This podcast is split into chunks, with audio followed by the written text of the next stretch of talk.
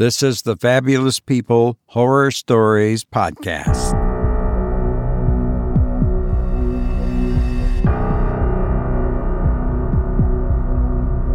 Welcome, you fabulous person. I'm delighted you're here. I'm Robert Crandall. I hope you'll share this episode with a friend.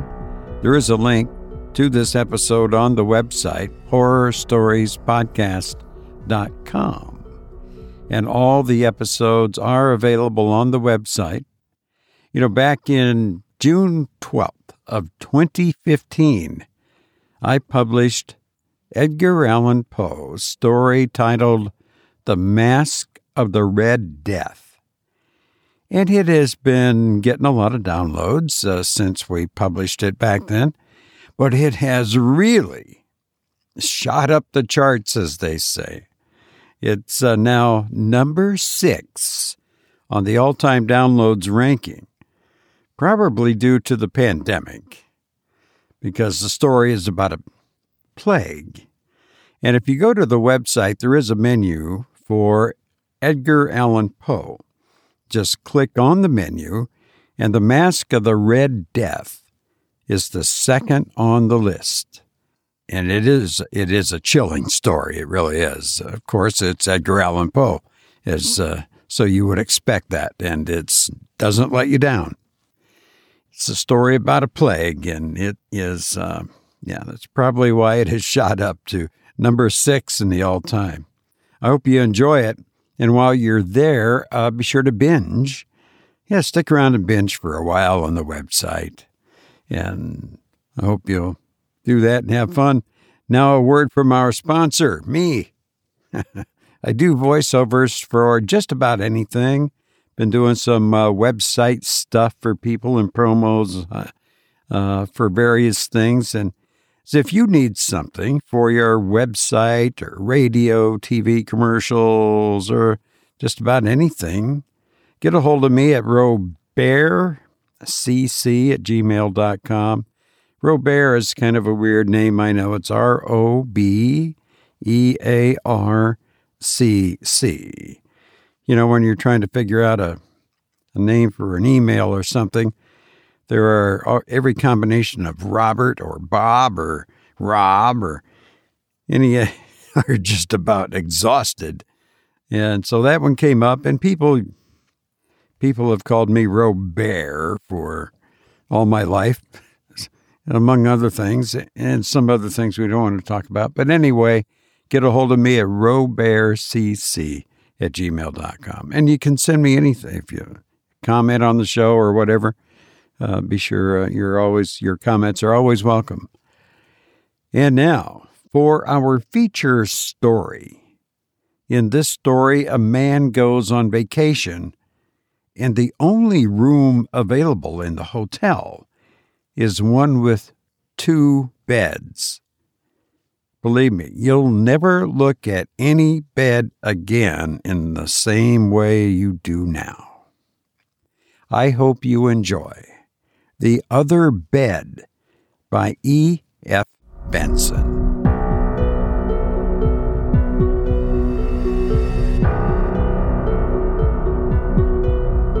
I had gone out to Switzerland just before Christmas expecting from experience a month of divinely renovating weather, of skating all day in brilliant sun, and basking in the hot frost of that windless atmosphere. Occasionally, as I knew, there might be a snowfall, which would last perhaps for 48 hours at the outside, and would be succeeded by another 10 days of cloudless perfection, cold even to zero at night but irradiated all day long by the unflecked splendor of the sun. Instead, the climatic conditions were horrible. Day after day, a gale screamed through this upland valley that should have been so windless and serene, bringing with it a tornado of sleet that changed to snow by night. For ten days there was no abatement of it.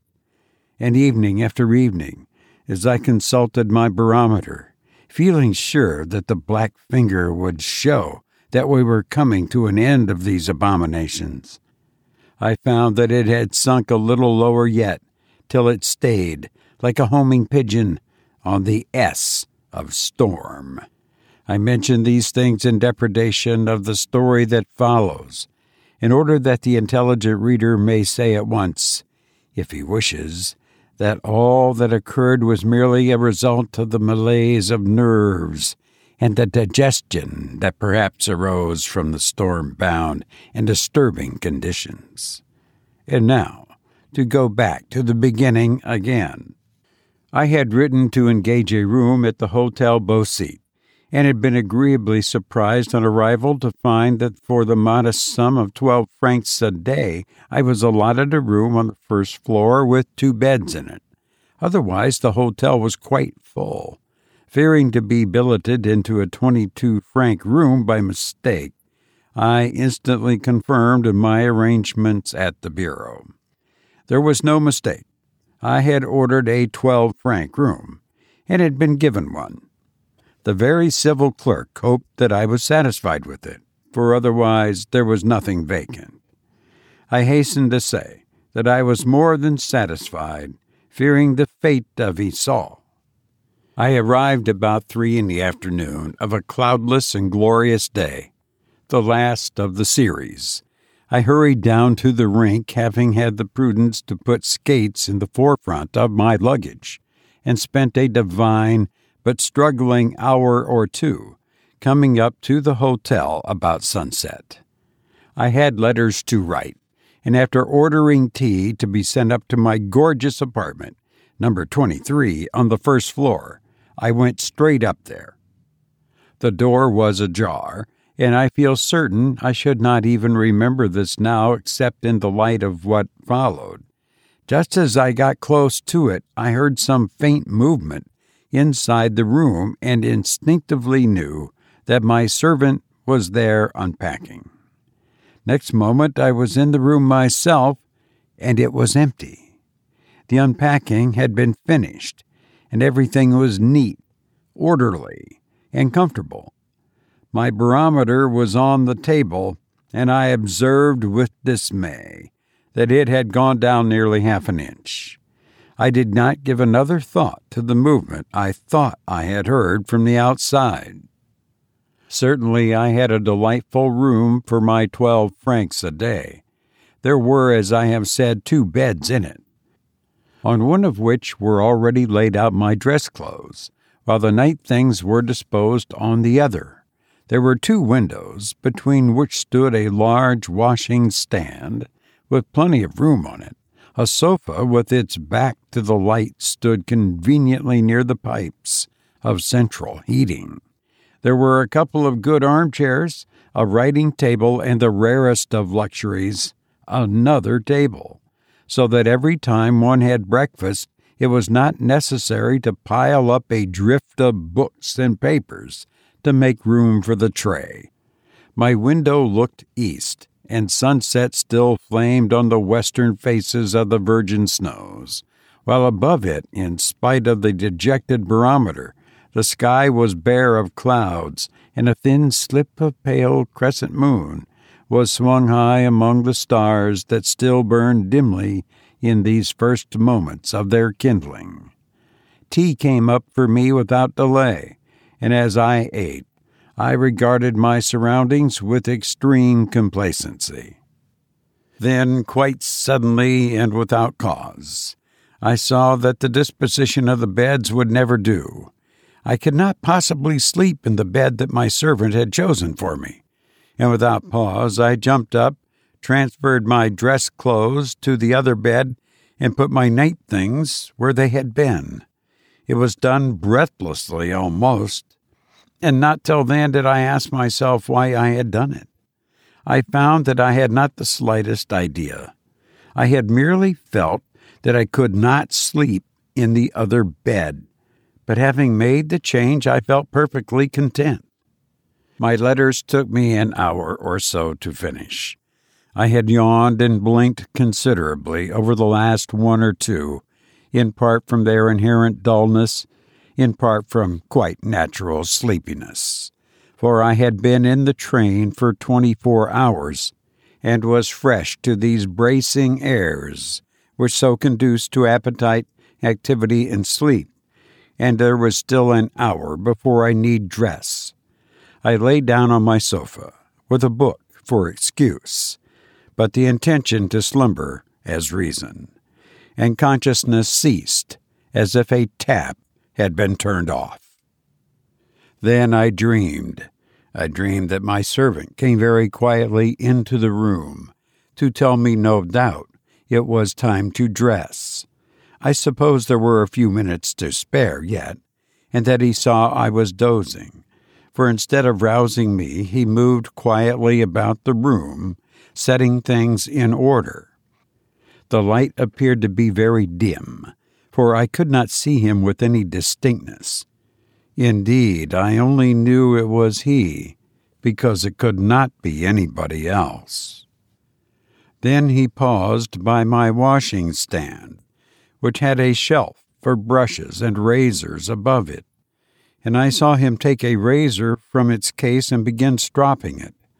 The light was strongly reflected on the blade of the razor. He tried the edge once or twice on his thumbnail and then to my horror, I saw him trying it on his throat. Instantaneously, one of those deafening dream crashes awoke me, and I saw the door half open and my servant in the very act of coming in. No doubt the opening of the door had constituted the crash. I had joined a previously arrived party of five, all of us old friends and accustomed to see each other often. And at dinner and afterwards in intervals of bridge, the conversation roamed agreeably over a variety of topics. Rocking turns and the prospects of weather, a thing of vast importance in Switzerland, and not a commonplace subject, and the performances at the opera, and under what circumstances, as revealed in Dummy's Hand, it is justifiable for a player to refuse to return his partner's original lead in no trumps. Then, over whiskey and soda and the repeated last cigarette, it veered back via the Zancigs to thought transference and the transference of emotion. Here, one of the party, Harry Lambert, put forward the much discussed explanation of haunted houses based on this principle. He put it very concisely. Everything that happens, he said, whether it's a step we take or a thought that crosses our minds, makes some change in it, immediate and material world. Now, the most violent and concentrated emotion we can imagine is the emotion that leads a man to take so extreme a step as killing himself or somebody else. I can easily imagine such a deed so eating into the material scene the room or the haunted heath where it happens, that its mark lasts an enormous time. The air rings with the cry of the slain, and still drips with his blood. It is not everybody who will perceive it, but sensitives will. By the way, I'm sure that man who waits on us at dinner is a sensitive. It was already late, and I rose. Let us hurry him to the scene of a crime, I said. For myself, I shall hurry to the scene of sleep. Outside, the threatening promise of the barometer was already finding fulfillment, and a cold, ugly wind was complaining among the pines and hooting around the peaks, and snow had begun to fall. The night was thickly overcast, and it seemed as if uneasy presences were going to and fro in the darkness. But there was no use of ill augury, and certainly if we were to be housebound for a few days, I was lucky in having so commodious a lodging. I had plenty to occupy myself with indoors, though I should vastly have preferred to be engaged outside, and in the immediate present, how good it was to lie free in a proper bed after a cramped night in the train. I was half undressed when there came a tap at my door, and the waiter who had served us at dinner came in carrying a bottle of whiskey. He was a tall young fellow, and though I had not noticed him at dinner, I saw at once as he stood in the glare of the electric light what Harry had meant when he said he was sure he was a sensitive. There is no mistaking that look. It is exhibited in a peculiar in-looking of the eye. Those eyes, one knows, see further than the surface. The bottle of whiskey for monsieur, he said, putting it down on the table. But I ordered no whiskey, said I. He looked puzzled. Number twenty-three, he said. Then he glanced at the other bed. Ah, for the other gentleman, without doubt, he said. But there is no other gentleman, said I. I am alone here. He took up the bottle again. Pardon, monsieur, he said. There must be a mistake. I am new here. I only came today. But I thought. Yes, said I. I thought that number 23 had ordered a bottle of whiskey, he repeated. Good night, monsieur, and pardon. I got into bed, extinguished the light, and feeling very sleepy and heavy with the oppression, no doubt, of the snow that was coming, expected to fall asleep at once. Instead, my mind would not quite go to roost but kept sleepily stumbling about among the little events of the day, as some tired pedestrian in the dark stumbles over stones instead of lifting his feet. And as I got sleepier, it seemed to me that my mind kept moving in a tiny little circle. At one moment it drowsily recollected how I had thought I had heard movement inside my room at the next, it remembered my dream of some figure going stealthily about and stropping a razor. At a third, it wondered why this Swiss waiter, with the eyes of a sensitive, thought that number 23 had ordered a bottle of whiskey. But at the time, I made no guess as to any coherence between these little isolated facts. I only dwelt on them with drowsy persistence. Then a fourth fact came to join the sleepy circle, and I wondered why I had felt a repugnance against using the other bed. But there was no explanation of this forthcoming either, and the outlines of thought grew more blurred and hazy until I lost consciousness altogether. Next morning began the series of awful days and sleet and snow, falling relentlessly with gusts of chilly wind, making any outdoor amusement next to impossible. The snow was too soft for tobogganing, it balled on the skis, and as for the rink, it was but a series of pools of slushy snow. This in itself, of course, was quite enough to account for any ordinary depression and heaviness of spirit. But all the time I felt there was something more than that to which I owed the utter blackness that hung over those days. I was beset, too, by fear that at first was only vague, but which gradually became more definite until it resolved itself into a fear of number 23 and in particular a terror of the other bed. I had no notion of why or how I was afraid of it. The thing was perfectly causeless. But the shape and the outline of it grew slowly clearer, as detail after detail of ordinary life, each minute and trivial in itself, carved and molded this fear till it became definite. Yet the whole thing was so causeless and childish that I could speak to no one of it. I could but assure myself that it was all a figment of nerves disordered by this unseemly weather.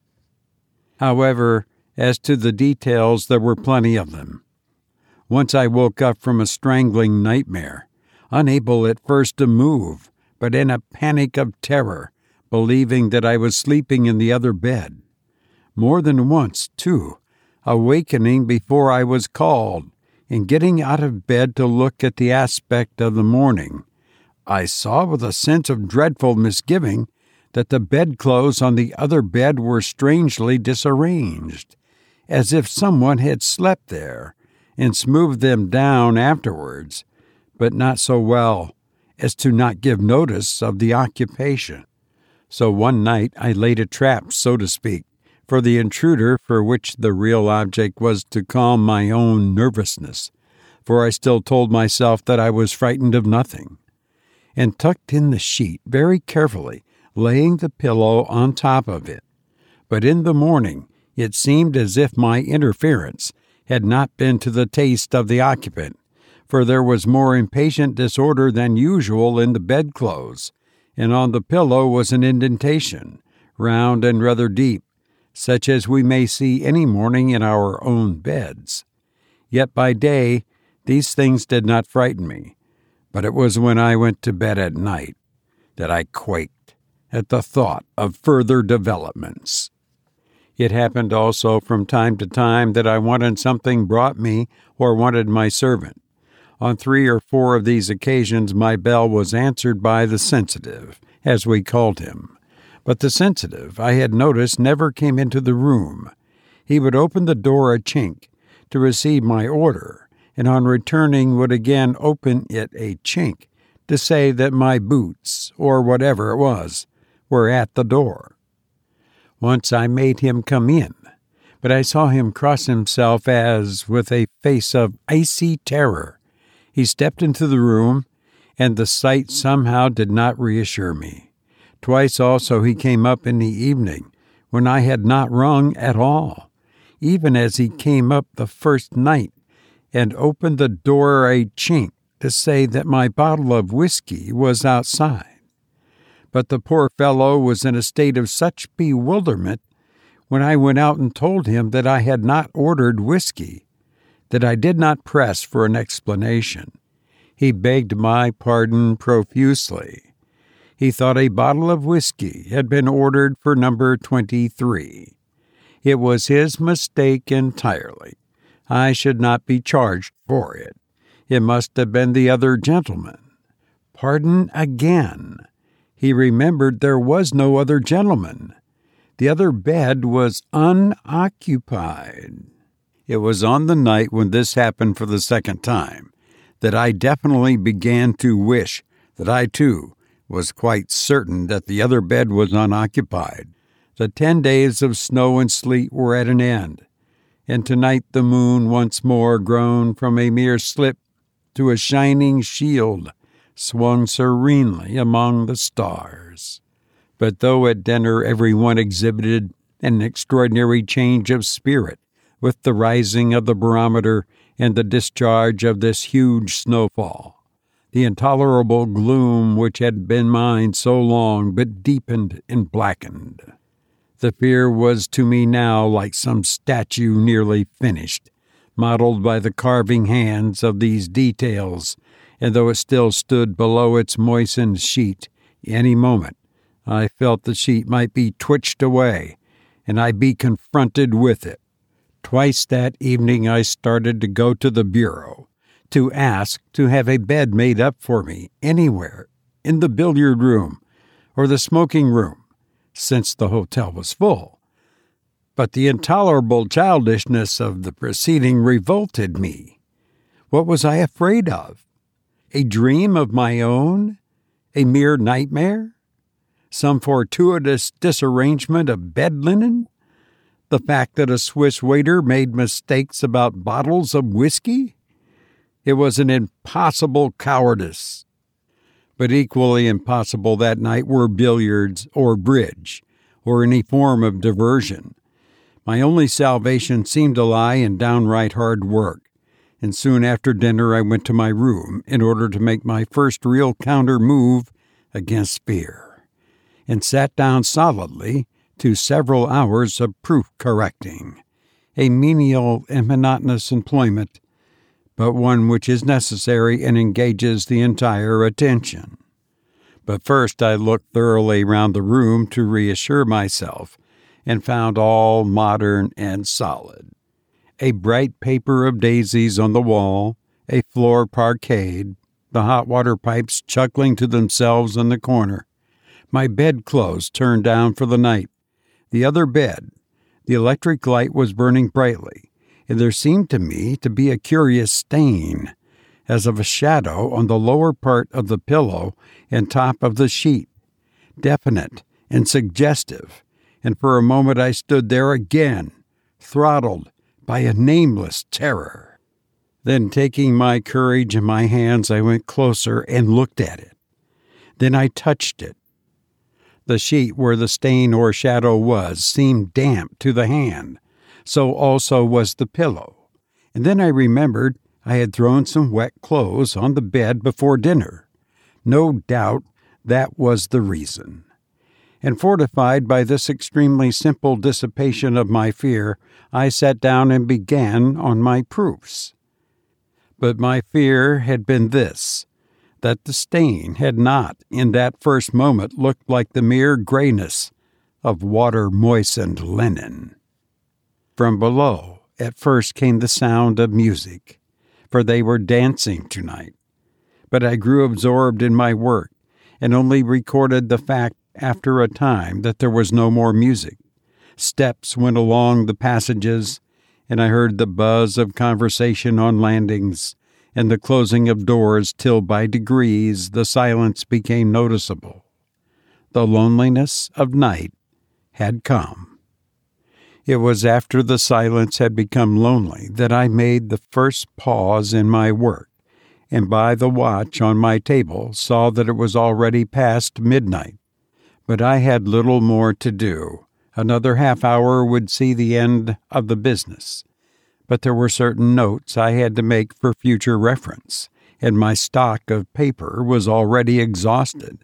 However, I had bought some in the village that afternoon, and it was in the bureau downstairs where I had left it when I came in and had subsequently forgot to bring it upstairs.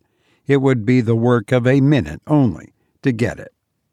The electric light had brightened considerably during the last hour, owing no doubt to many burners being put out in the hotel, and as I left the room I saw again the stain on the pillow and sheet of the other bed. I had really forgotten all about it for the last hour, and its presence there came as an unwelcome surprise. Then I remembered the explanation of it, which had struck me before, and for purposes of self reassurement, I again touched it. It was still damp, but had I got chilly with my work? For it was warm to the hand, warm and surely rather sticky. It did not seem like the touch of the water damp. And at the same moment, I knew I was not alone in the room. There was something there something silent as yet, and as yet invisible, but it was there. Now, for the consolation of persons who are inclined to be fearful, I may say at once that I am in no way brave, but that terror which, God knows, was real enough, was yet so interesting that interest overruled it. I stood for a moment by the other bed, and half consciously only wiped the hand that had felt the stain for the touch of it, though all the time I told myself that it was but the touch of the melted snow on the coat I had put there was unpleasant and unclean. More than that I did not feel, because in the presence of the unknown, and perhaps awful, the sense of curiosity, one of the strongest instincts we have, came to the fore. So, rather eager to get back to my room, I ran downstairs to get the packet of paper. There was still a light in the bureau, and the sensitive, on night duty, I suppose was sitting there dozing. My entrance did not disturb him, for I had on noiseless felt slippers, and seeing at once the package I was in search of, I took it and left him still unawakened that was somehow of a fortifying nature. The sensitive, anyhow, could sleep in his hard chair. The occupant of the unoccupied bed was not calling him tonight. I closed my door quietly, as one does when the house is silent, and sat down at once to open my packet of paper and finish my work. It was wrapped up in an old news sheet, and struggling with the last of the string that bound it, certain words caught my eye. Also, the date at the top of the paper caught my eye, a date nearly a year old or to be quite accurate, a date 51 weeks old. It was an American paper, and what it recorded was this The body of Mr. Silas R. Hume, who committed suicide last week at the Hotel Beausite, Moulin sur Chalon, is to be buried at his house in Boston, Massachusetts. The inquest held in Switzerland showed that he cut his throat with a razor in an attack of delirium tremens induced by drink. In the cupboard of his room were found three dozen empty bottles of Scotch whiskey. So far I had read when, without warning, the electric light went out, and I was left in what seemed for the moment absolute darkness. And again, I knew I was not alone, and I knew now who it was who was with me in the room. Then the absolute paralysis of fear seized me, as if a wind had blown over my head. I felt the hair of it stir and raise a little. My eyes also, I suppose, became accustomed to the sudden darkness, for they could now perceive the shape of the furniture in the room from the light of the starlit sky outside. They saw more, too, than mere furniture. There was standing by the washstand between the two windows a figure clothed only in night garments, and its hand moved among the objects on the shelf above the basin. Then, with two steps, it made a sort of dive for the other bed, which was in shadow and then the sweat poured on my forehead. Though the other bed stood in shadow, I could still see dimly, but sufficiently, what was there. The shape of a head lay on the pillow. The shape of an arm lifted its hand to the electric bell that was close by on the wall, and I fancied I could hear it distantly ringing. Then a moment later came hurrying feet up the stairs, and along the passage outside, and a quick rapping at my door. Monsieur's whiskey! Monsieur's whiskey! said a voice just outside. Pardon, monsieur, I brought it as quickly as I could. The impotent paralysis of cold terror was still on me. Once I tried to speak and failed, and still the gentle tapping went on at the door, and the voice telling someone that his whiskey was there.